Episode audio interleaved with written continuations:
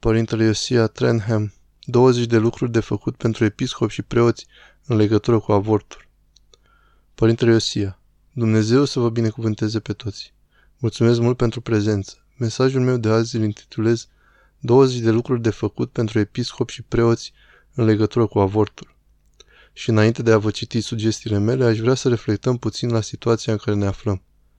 Unii dintre voi, fără îndoială, cred că măcar au încercat să urmărească transmisiunea de la Starea Uniunii, State of the Union, de joia trecută, și să asculte discursul președintelui Joe Biden. Mie mi-a fost foarte dificil să fac asta. Ceea ce mi s-a părut foarte șocant a fost că parte din politicienii democrați purtau broșe pro-avort. Acum unul din motivele pentru care au făcut asta este faptul că în ultimii câțiva ani Partidul Democrat a insistat pe o propagandă sălbatică pro-avortul la cerere și chiar sprijinind, nu doar opunându-se răsturnării deciziei Curții Supreme în celebrul caz Roe vs. Wade, dar și susținând promovarea validării avortului în toate cele 50 de state, cerând statelor să adopte amendamente în fiecare stat, cum a făcut din păcate California, garantând dreptul constituțional de stat la avort și de asemenea promovând procuciderea în California, nepermițând nici măcar ca un copil născut accidental la termen să fie îngrijit dacă supraviețuise unui avort nereușit.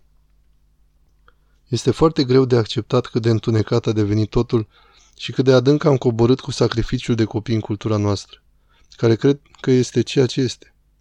Am fost uimit că acești politicieni democrați purtau acele broșe pe care scria avort, dar dacă vă uitați bine la aceste broșe, aveau în ele și o inimă. Își proclamau iubirea pentru uciderea copiilor nenăscuți, iubirea pentru avort. Nu era doar Credem că avortul trebuie să fie legal pentru că unele femei au nevoie de asta pentru sănătatea lor fizică sau mentală sau pentru siguranță. Nu, nu, acum e, e dragostea noastră. Este îngrozitor să vezi o astfel de degradare și este o reamintire foarte clară că noi creștinii trebuie să facem ceva. Cred că probabil sunteți de acord cu mine că motivul pentru care avortul a existat așa și am avut un astfel de măcel universal al copilor nenăscuți în ultimii 50 de ani a fost și indiferența creștinilor pentru că am permis să se întâmple aici și, din păcate, profesia noastră de credință nu a avut conținutul pe care trebuia să-l aibă, dragostea noastră pentru ceilalți, ascultarea de cuvântul lui Dumnezeu, care ne cere să ne ridicăm și să-i apărăm pe cei care sunt duși pe nedrept la măcel, pentru a-i apăra pe cei fără apărare. Nu am întreprins acele acțiuni virtuoase ale justiției. Dumnezeu să ne aprindă inima să facem asta. Și în acest scop, în anul 2022, am scris o propunere fost o propunere pentru episcopi și preoți. 20 de lucruri pe care episcopii și preoții le pot face practic și fără mari dificultăți chiar acum pentru a pune capăt avortului. 20 de lucruri. Am fost inspirat să le scriu de regretatul părinte Paul Marks, preot romano-catolic și campion al mișcării pro-viață din America, fondatorul Human Life International. Când eram preot tânăr, la începutul anilor 90 și petreceam mult timp rugându-mă în vecinătatea organizațiilor de planificare parentală din diverse locuri, am fost inspirat în mod deosebit de curajul acestui preot. Datorită propagandei pe care o făcea, cardinalul Mahoney a interzis să intre în arhiepiscopia romano-catolică din Los Angeles. Nu i se permitea să intre acolo. Asta pentru că era un așa mare vorbitor de adevăr și un preot atât de harismatic, iar cardinalul Mahoney era atât de profund compromis. Apropo, este cea mai mare eparhie romano-catolică din America a scris un mic tratat despre, cred că 25 de lucruri pe care episcopii catolici le-ar putea face să oprească avortul. Eu nu am uitat niciodată acel tratat, deși au trecut vreo 30 de ani și am decis să scriu și eu unul, deoarece scena de astăzi este foarte diferită. Așa că permiteți-mi, vă rog, pentru încurajarea voastră și sper pentru aplicarea lor în propria voastră scenă locală. Iată 20 de lucruri pe care episcopii și preoții le pot face referitor la avort. Când am scris acest tratat, l-am trimis la cei 56 de episcopi din adunarea episcopilor ortodoxi din America doar ca o încurajare și ca o provocare de idei. Propunând niște idei, eu sper că o parte din ele se vor concretiza. 1. Adevărul despre avorturi poate ocupa mereu un loc în mintea și inima noastră. Nu este nicio diferență morală între a ucide copii nevinovați și a ucide alți oameni nevinovați. Dacă nu ar fi fost bebeluși sacrificați în pântece, ci ar fi fost copii de 5 ani, chiar nu cred că am fi tolerat așa de mult timp. Trebuie să lăsăm durerea să intre în inimile noastre și să rămână acolo. Știu că asta e greu de făcut, că e nevoie de multă dragoste pentru a putea suporta amintirea cât de îngrozitor este că ucidem copii în numerele în care s-au ucis în Statele Unite și în Occident. Dar trebuie să o facem sau altfel trăim într-o realitate falsă. Trebuie să lăsăm asta să ocupe un loc constant în inimile și mințile noastre. 2. Episcopii își pot ruga preoții pe fiecare dintre ei și sunt mii de preoți ortodoxi în USA să se implice. Ceea ce sugerez e că ar trebui să fie parte din responsabilitatea de a fi preot, să fii lider în parohia ta pentru activitățile pro-viață. Asta nu înseamnă că parohiile nu vor avea și alți oameni speciali care să-și asume activități speciale de conducere în cauza pro-viață. Dar prin definiție preoții ar trebui să ridice vocea împotriva celui mai nedrept măcel din istoria rasei umane. Asta ar trebui să fie parte integrantă din lucrarea unui preot și sugerez ca episcopii să comunice așteptarea ca preoții să se implice. 3. Fiecare eparhie ar putea să financeze un departament oficial al Ministerului Eparhial Pro-Viață și fiecare parohie o filială oficială a creștinilor ortodoxi Pro-Viață. Asta pare foarte de bază, nu foarte costisitor, dar trebuie să avem oameni care să se îngrijească de asta, să ne țină la curent, să ne educe, să ne ghideze, să organizeze evenimente. Asta e foarte important. 4. Putem adăuga rugăciuni speciale în toate cărțile standard de rugăciuni. Aceste rugăciuni pot fi pentru încetarea avorturilor, pentru vindecarea femeilor care au făcut avorturi, pentru pomenirea copiilor și a celor care au murit prin avort, astfel încât oamenii să poată include aceste rugăciuni în canoanele lor. Sugerez să fie printre rugăciunile de bază în toate cărțile de rugăciuni. 5. Episcopii și preoții se pot întâlni cu mari lideri actual pro-viață. Acest lucru este extrem de important. Știți, oamenii noștri, cei care sunt devotați acestei cauze, depind foarte mult de rugăciunile credincioșilor și primesc mult curaj știind că liderii lor spirituali sunt în spatele lor și îi susțin. Este foarte important ca mari oameni ai bisericii, episcopii de aici din America, dar și preoții care slujesc sub patronajul lor, să afle care sunt acei lideri din comunitățile lor și să-i binecuvânteze, să se roage pentru ei, să-i susțină cu aprobarea și încurajarea lor. Deci dacă trebuie să-i cunoaștem, trebuie să onorăm foarte mult oameni precum David Daleidin, de exemplu, și Lila Rose și alți oameni care sunt adevărați campioni ai cauzei pro-viață. 6. Putem crea materiale catehetice pro-viață de bază și să cerem ca acestea să fie utilizate în formarea catehumenilor și în educația noastră creștină, în programele școlii duminicale și preșcolare. Foarte mulți oameni devin creștini ortodoxi în Statele Unite și acest lucru trebuie să facă parte din educația lor, din formarea lor. Și în școlile noastre duminicale și școlile noastre bisericești și școlile parohiale, aceasta trebuie să fie o componentă importantă. 7. Seminariile noastre pot fi rugate să-i pregătească pe viitorii preoți ca lideri pro-viață. Multe din seminariile noastre cer să se scrie o teză pentru diploma de master în teologie, Uneori nu mai este necesară, ceea ce cred că este foarte trist. Dar dacă bărbații noștri vor fi educați și vor avea diplome de master în teologie, a ști să scrie și să se exprime articulat este extrem de important și acele teze pot fi ghidate și subiectele sugerate de decanii noștri și de marii profesori de la seminar și ar trebui să le îndrumăm către subiecte importante, ca de exemplu probleme legate de sfințenia vieții, etica ortodoxă și apărarea nenăscutului. Trebuie să scriem. Ne trebuie gânduri referitoare la asta, planuri dedicate și o gândire dezvoltată din ce în ce mai mult. 8. Putem oferi un catehism specific și foarte necesar despre etica medicală pentru medicii noștri, infirmiere, lucrători medicali și farmaciști. Lobbyul pro-avort a invadat atât de mult comunitatea medicală, sunt atât de multe școli de medicină care acum își asumă că vor preda proceduri de avort, ca și cum acesta ar fi un medicament și nu o barbarie. Trebuie să ne pregătim oamenii pentru asta, trebuie să ne pregătim medici în devenire, trebuie să ajutăm pe cei care sunt deja medici și infirmiere să știe că Dumnezeu se așteaptă ca ei să fie foarte atenți și să nu aibă nimic de a face cu avortul și să se asigure că îi se opun pretutindeni și că îl denumesc ca ceea ce este. Deoarece atât de mulți dintre medicii noștri ortodoxi, asistente și farmaciști lucrează în organizații medicale seculare părăsite de Dumnezeu, este foarte important să-i sprijinim cu predare etică pe farmaciști, de exemplu. Avem atât de mulți farmaciști și acum multe farmacii pur și simplu și asumă că un farmacist va coopera la a da pilula de a doua zi.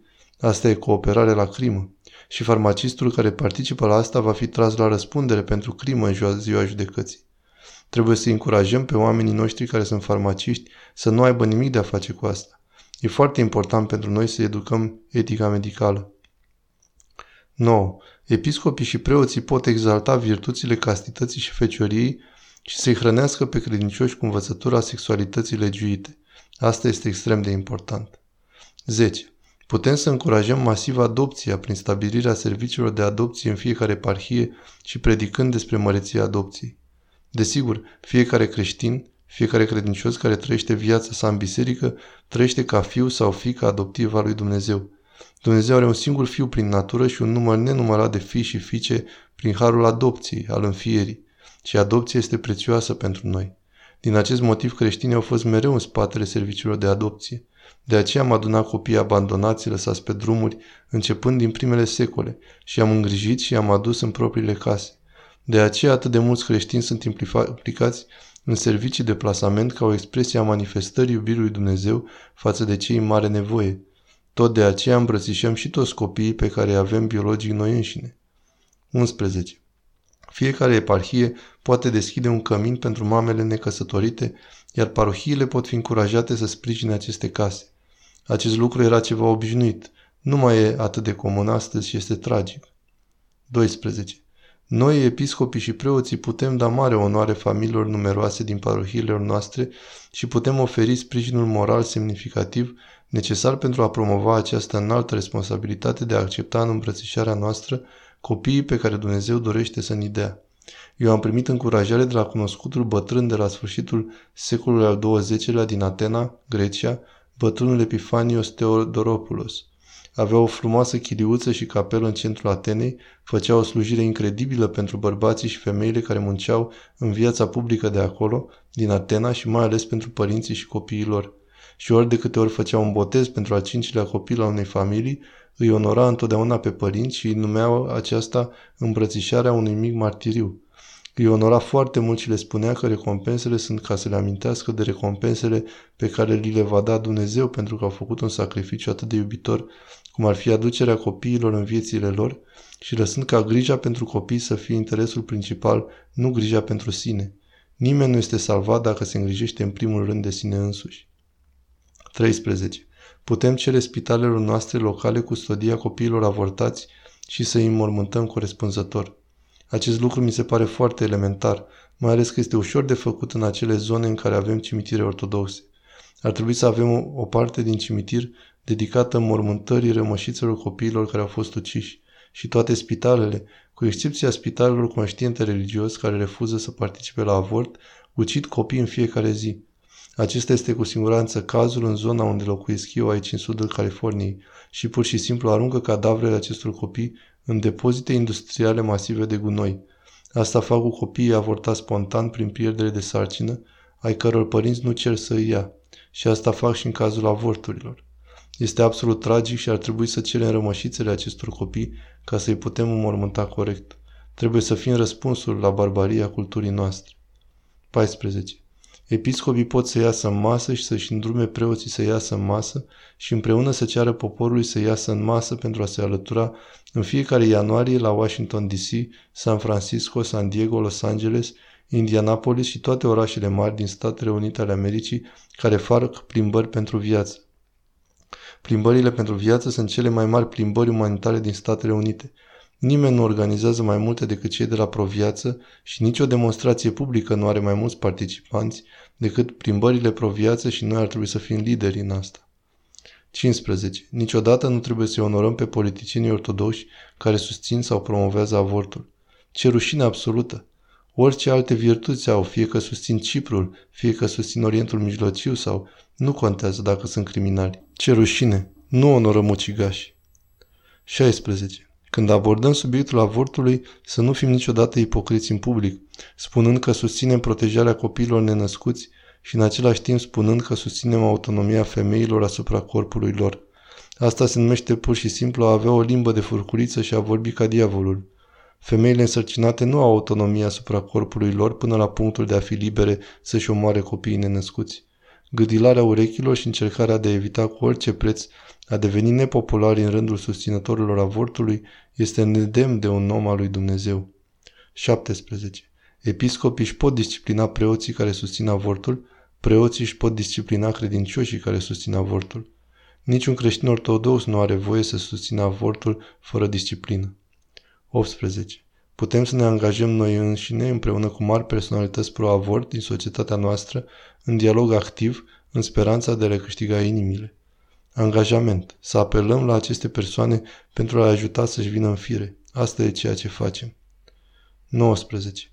Putem forma alianțe morale cu romano-catolici tradiționali și cu protestanți care sunt pro-viață. Asta este elementar și una dintre grozavele forme de adevărat ecumenism moral. 20. Putem avea încredere în Dumnezeu că dacă susținem copiii Lui, oricât de înfricoșătoare ar fi această perspectivă pentru noi și oricât de persecutați am fi pentru că facem asta, atunci și Domnul Dumnezeu ne va susține pe noi în această viață și la marea judecată care va veni cu siguranță. Așadar, aceasta este mica și umila mea ofertă de idei. 20 de lucruri de făcut pentru episcop și preoți în legătură cu avortul. Sper că va fi ceva în asta care să vă încurajeze, dragilor, să vă implicați, să vă implicați cu rugăciune, cu umilință și dacă ești preot sau episcop și asculți asta, sper că ți-a fost și ție de ajutor.